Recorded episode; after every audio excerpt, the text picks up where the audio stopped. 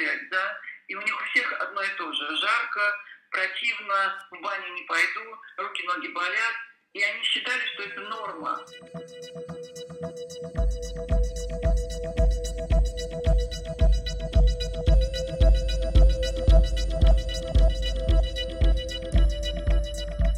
Всем привет! Это «Редкие новости» – проект Центра развития благотворительности «Благосфера» и «Новой газеты» о людях, которые живут в России с редкими заболеваниями. Такими в России, напоминаем, считаются заболевания, имеющие малую распространенность, не более 10 случаев на 100 тысяч населения. Меня зовут Виктория Одессонова, я журналист «Новой газеты», и сегодня в выпуске мы поговорим о болезни Фабри. Болезнь Фабри – это заболевание, которое обусловлено наличием мутаций в X-хромосоме. Эти мутации приводят к нарушению функционирования клеток и к прогрессирующему повреждению организма. Симптомы заболевания могут проявляться по-разному. Например, кто-то чувствует боли в конечностях, у кого-то уменьшается потоотделение, он быстро утомляется. У многих болезнь Фабри сразу сказывается на внутренних органах, приводит к почечной и сердечной недостаточности, нарушается мозговое кровообращение. Есть и те, кто живет с данным заболеванием, однако никаких симптомов у них не проявляется. О том, как живут с болезнью Фабри в России, мы будем говорить с Сергеем Игошиным, пациентом и подопечным пациентской организации «Геном» и председателем этой организации Еленой Хвостиковой. Мы заранее приносим вам свои извинения за качество связи в этом подкасте. К сожалению, в силу пандемийных условий нам пришлось записывать разговор с нашими героями по телефону. Елена, здравствуйте. Расскажите, пожалуйста, что такое болезнь Фабри, в чем она заключается и как проявляется? Ну, болезнь Фабри – это такое э, генетически обусловленное заболевание, которое выражается в сломе гена, который отвечает за расщепление жиров. И э, вот эти жиры, они накапливаются в клетках, и э, поэтому плохо работает организм. Вообще это заболевание мультисистемное. То есть как бы при болезни Фабри страдают практически все органы. Там задеты и сердце, и почки, и э, нервная система, и глаза, и зрение, uh-huh. и, э, и слух, и ну вот все практически задето. Uh-huh. И человек на протяжении там очень длительного периода времени, иногда 20-30 лет ходит и лечится у каждого врача у одного сердца, у другого уши, да, а, и у третьего там почки. И вот собрать это все воедино и сложить и сказать, что это одно единое заболевание, может конечно, не каждый доктор, хотя мы очень много говорим о болезни Фабри везде и всюду, и уже, в общем, как бы достаточно известно это заболевание, но тем не менее.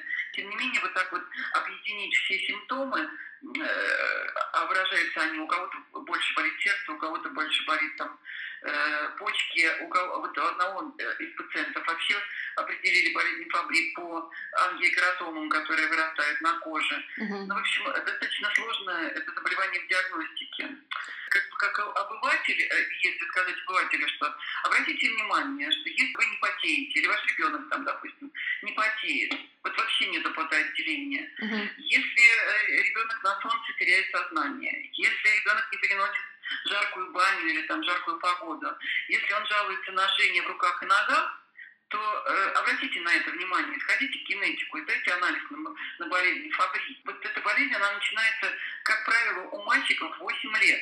Угу. И начинается она именно с появления вот такого очень сильного жжения в руках и ногах. Ребенка, ребенок страдает, он плохо учится, плохо общается, плохо, ну вот все у него плохо. Угу.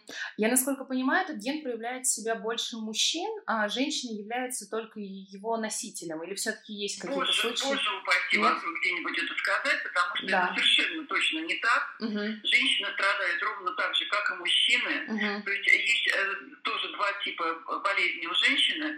Есть э, женщины, которые являются действительно ну, так, носительницами этого заболевания. Uh-huh. И вот этот ген так вот не работает, как, как э, работает у мужчин. Uh-huh. И женщина может проболеть всю жизнь и не заметить этой болезни. Uh-huh. Вот. А есть женщины, которые страдают абсолютно равносильно с мужчинами, uh-huh. совершенно одинаково. Uh-huh. Например, э, семья из Нижнего Новгорода.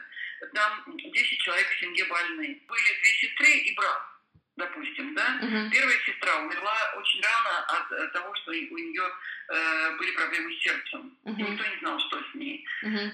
Вторая сестра э, переносит болезнь Фабри в очень легкой форме.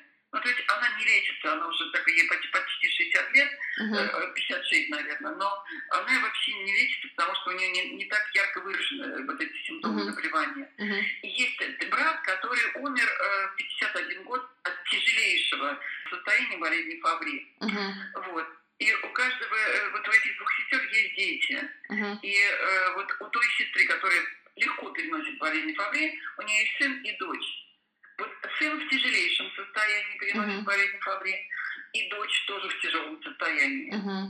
Uh-huh. То есть у нее проявление, вот все проявления вот этой болезни, э, они все есть. И они раньше, когда были маленькими детьми, вот пойдут гулять, да, и у них у всех одно и то же. Жарко, противно, в баню не пойду, руки-ноги болят, и они считали, что это норма, потому uh-huh. что никто не мог понять, что с ними происходит, и поэтому, э, ну, и дети между собой считали, что это норма. Uh-huh. А вот когда уже начали отказывать почки у мальчишек, когда уже э, у Наташи началось какое-то давление, болеть сердце и все остальное прочее, тогда все-таки на них обратили внимание, ну, скорее даже не на них, а э, болезнь определили по, по дяде. Uh-huh. Это называется в медицине пробанк.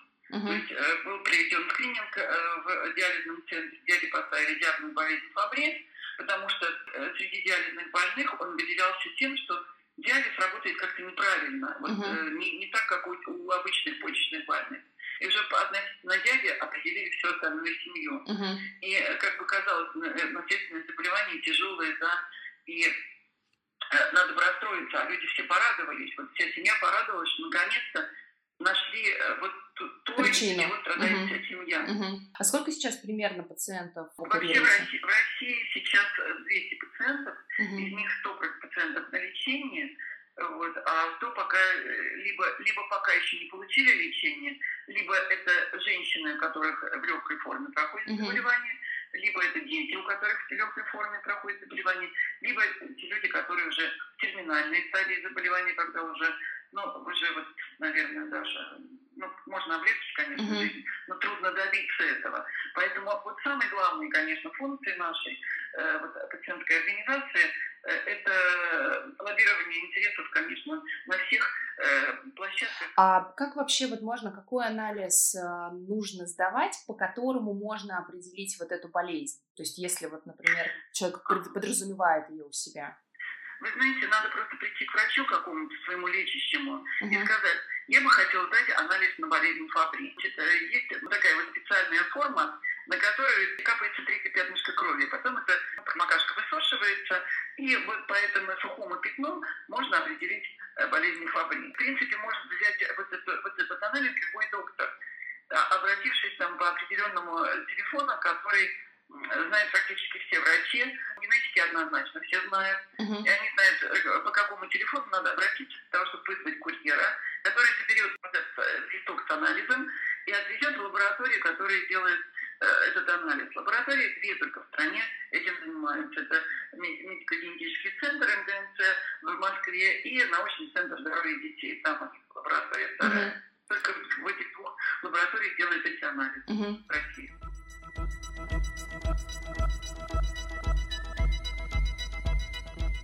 Наш второй герой этого подкаста Сергей Гошин из города Ковров Владимирской области. Он узнал о том, что у него болезнь Фабри всего лишь несколько лет назад. А, Сергей, здравствуйте. Здравствуйте. Ну, вот вам сейчас, получается, как бы 42 года, вы сказали, да, как раз, что вы только недавно эм, об этом, скажем так, узнали. Вот можете рассказать, что такое стало происходить, что вы поняли в какой-то момент, что с вами что-то не так? Когда я лежал на диализе, у нас взяли анализ у всех, кто лежал на диализе, кто именно подвержен этому заболеванию.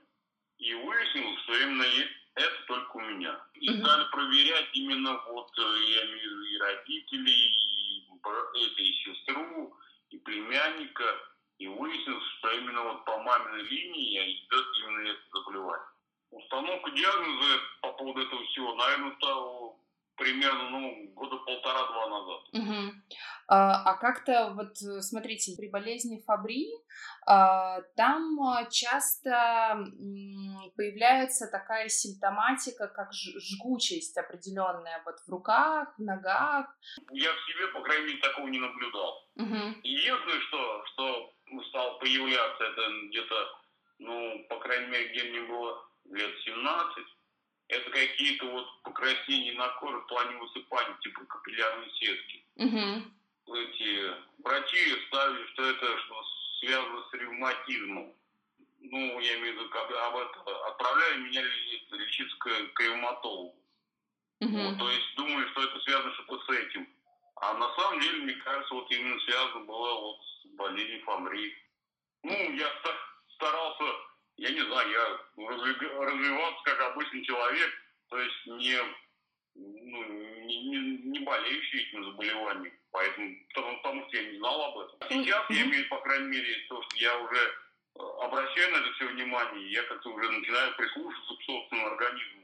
Но в 17 лет, получается, когда, вот вы говорите, да, были какие-то покраснения, а, это кроме вот как бы внешних признаков, это, в принципе, вам не особо мешало жить, да, просто вы...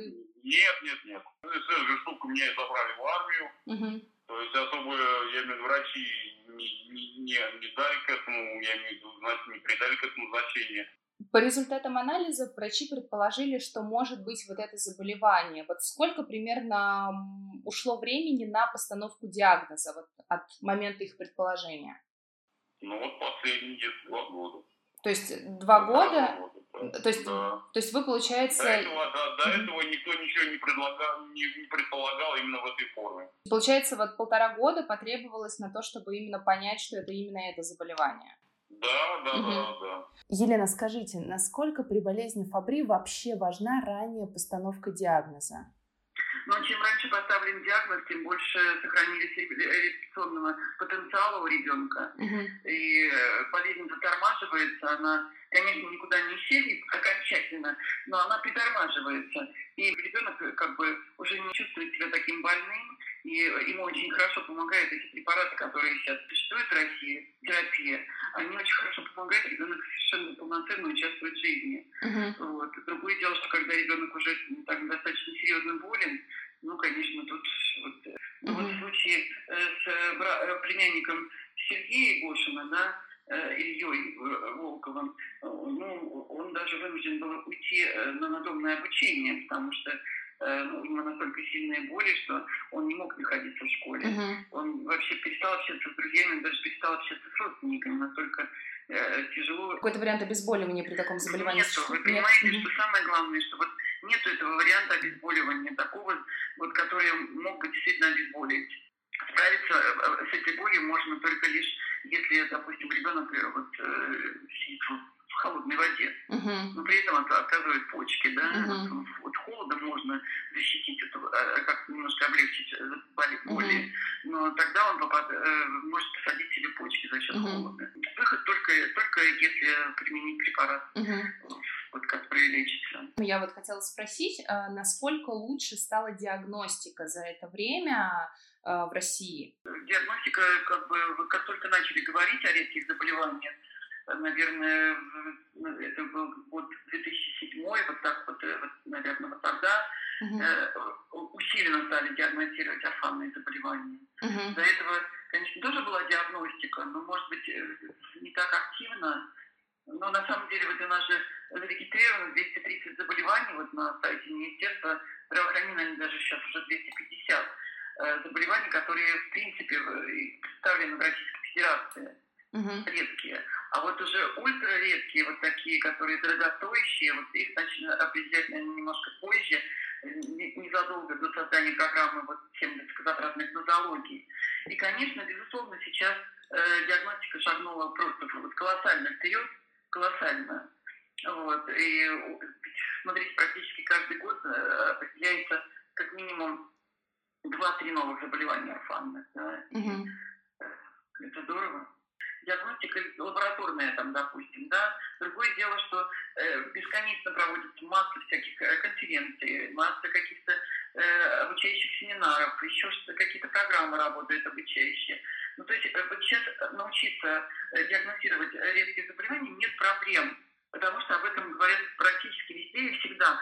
Очень много внимания уделяют в стране редким заболеваниям. И поэтому, ну, я не знаю, только тот, кто не хочет слышать, тот, кто не хочет знать, только тот не знает, что такое редкое заболевание. Угу. И поэтому диагностировать, конечно, нужно. Другое дело, что не всегда легко, потому что вот в случае с болезнью Фабри, болезнью помпы, допустим, выявить среди кучи мутаций э, вот, э, нервно-мышечных заболеваний, вычленить болезнь помпы, конечно, очень сложно. Кстати, про то, как живут в России люди с болезнью помпы, у нас тоже есть подкаст. Мы оставим на него ссылку в описании этого выпуска, или вы можете поискать его самостоятельно. Он называется «Я могла встать со стула только один раз за сутки. Как живут люди с болезнью помпы».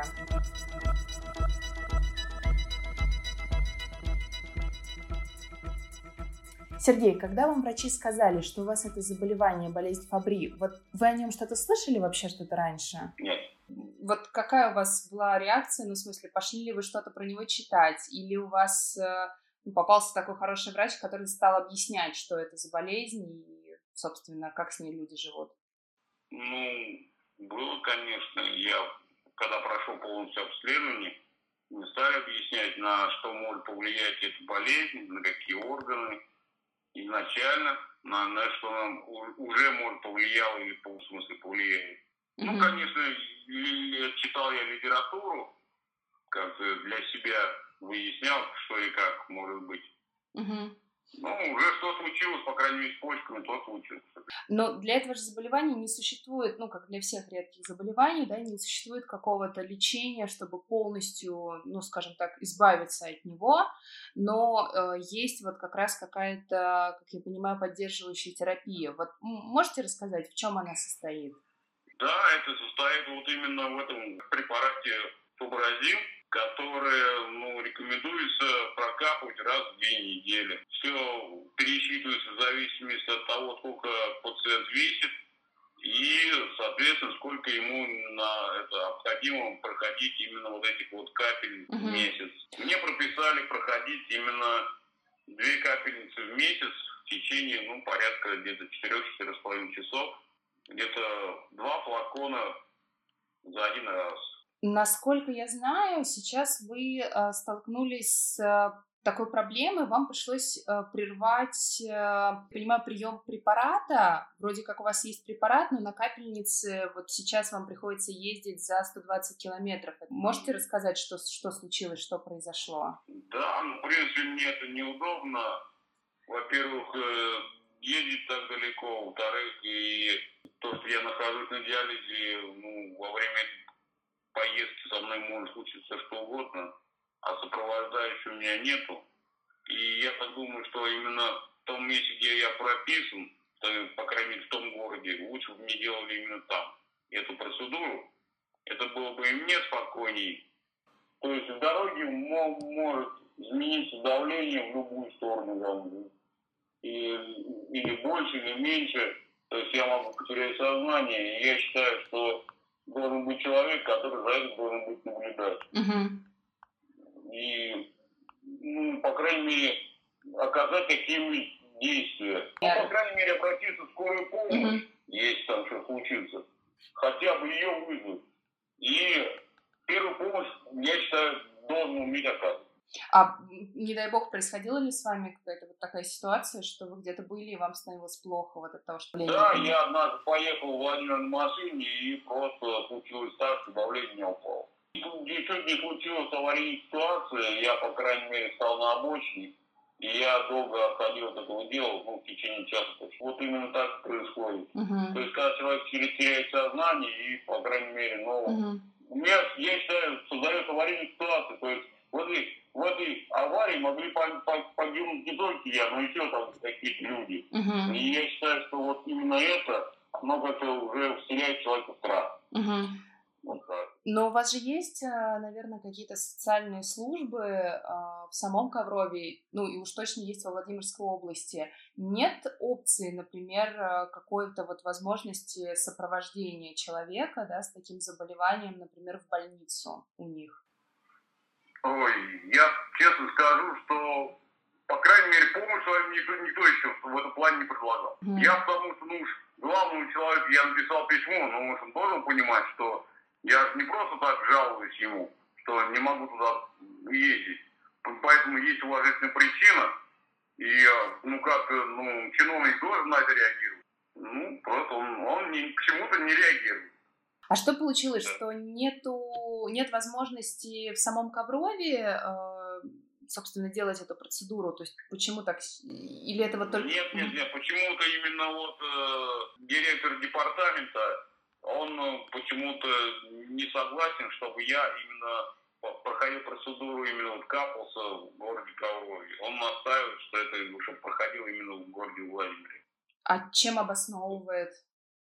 Ничем. Я написал ему письмо, и ответ я, по крайней мере, до сих пор я не получил.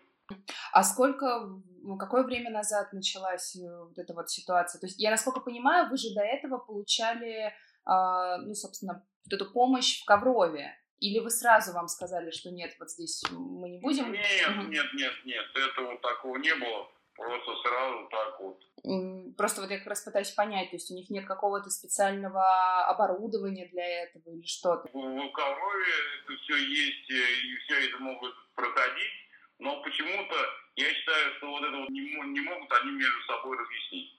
То есть чисто как бы думаете, что это бюрократическая, да, история? Да, угу. да, именно это я так и думаю. Елена, я правильно понимаю, что это вообще частая история, которая частично может быть связана с закрытием больниц под ковид, а частично как раз просто с бюрократией и нежеланием пойти навстречу пациенту? Вот в этом э, очень большие проблемы. Вот, например, сейчас э, крайне тяжелая проблема в Ростовской области.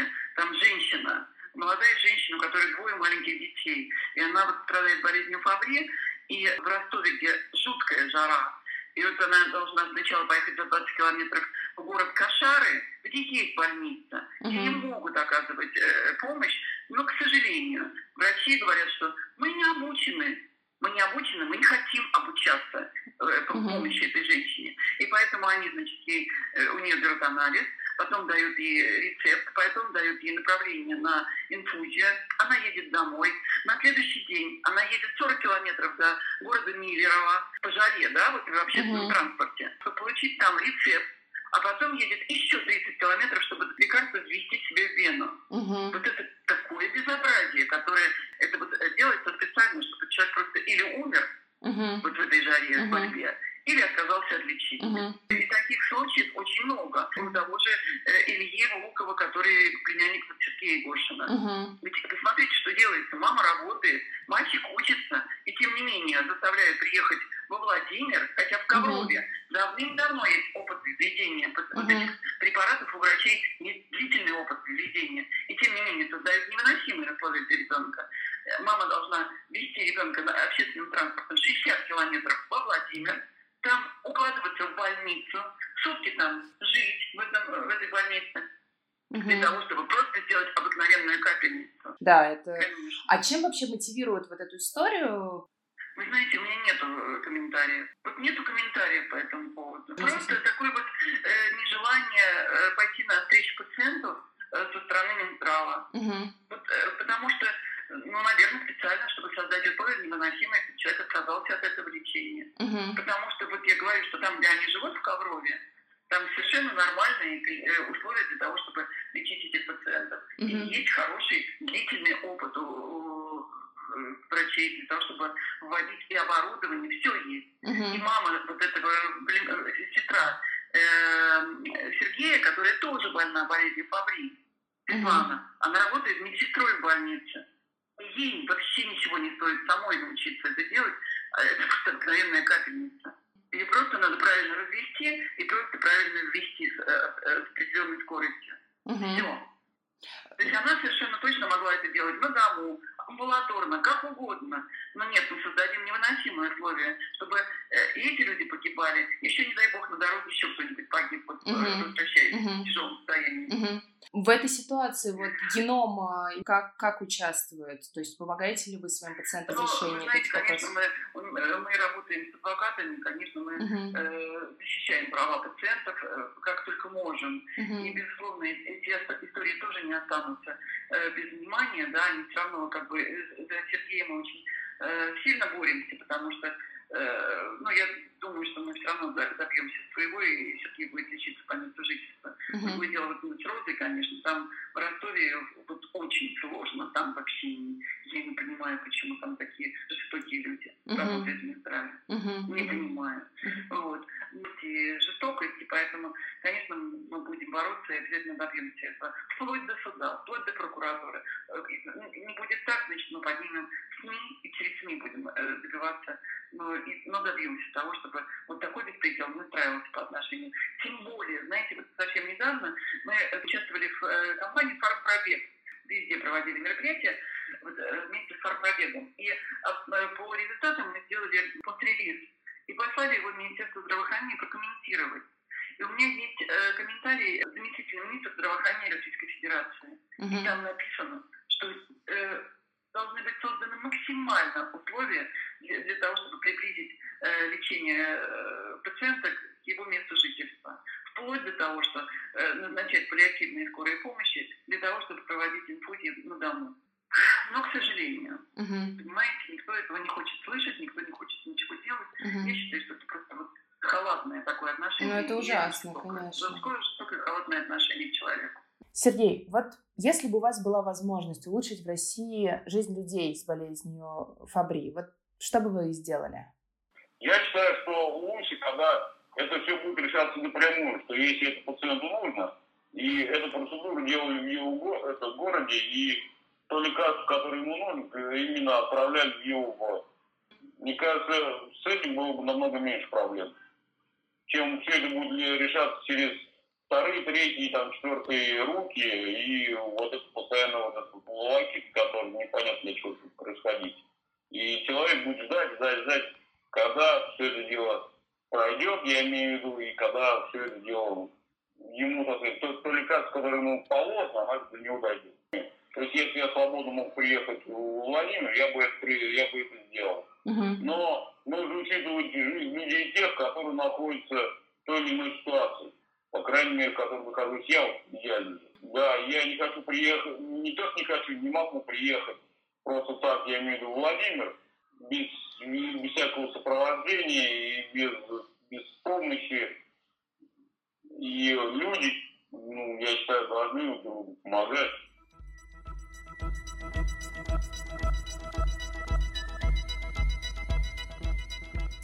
Спасибо нашим героям и Центру помощи пациентам Геном за участие в этом выпуске. А я напоминаю, что «Редкие новости» выходят в последнее воскресенье месяца в качестве спецпроекта подкаста «Не пустой звук». Вы можете послушать этот и предыдущие выпуски в iTunes, Google подкастах, на Яндекс.Музыке и других подкаст-платформах. Берегите себя и до встречи в следующих выпусках.